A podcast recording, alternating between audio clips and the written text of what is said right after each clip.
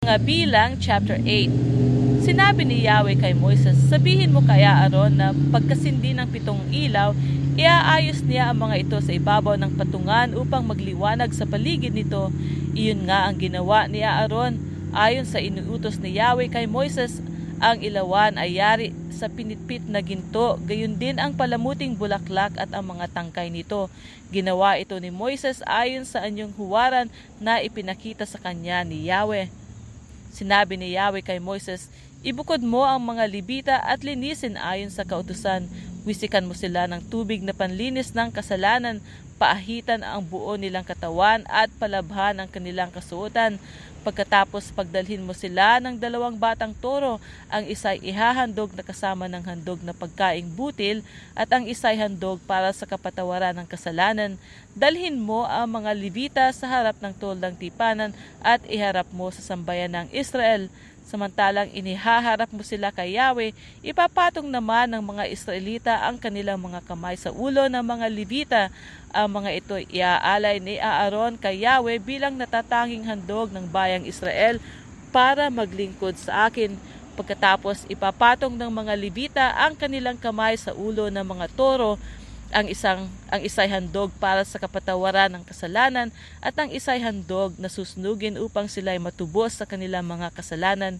Ilaan mo ang mga libita sa akin bilang natatanging handog at ilagay mo sila sa ilalim ng pamamahala ni Aaron at ng mga anak niya.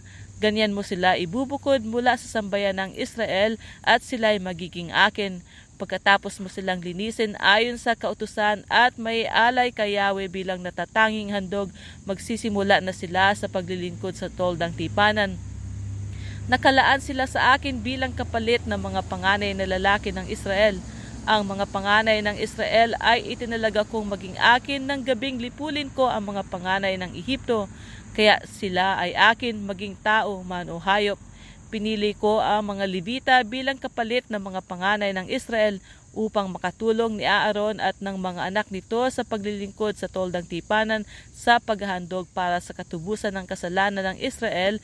Sa ganoong paraan ay mailalayo ang mga Israelita sa panganib na mamatay kapag sila'y lumapit sa santuario.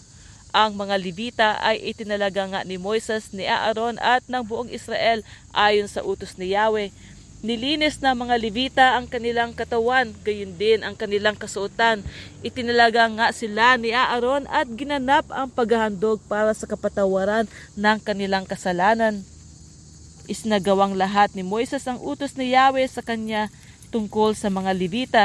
Pagkatapos ginampanan na nila ang kanilang tungkulin sa loob ng toldang tipanan bilang katulong ni Aaron at ng mga anak nito. Sinabi ni Yahweh kay Moises, Ganito ang magiging tuntunin tungkol sa mga Levita. Mula sa edad na 25, tutulong sila sa gawain sa loob ng toldang tipanan. Pagdating nila ng 50 taon, pagpapahingahin na sila sa ganoong gawain, maaari pa rin silang tumulong sa kanilang mga kapwang Levita sa pagganap ng mga ito ng kanilang tungkulin sa loob ng toldang tipanan, subalit hindi sila maaaring magsagawa ng paglilingkod.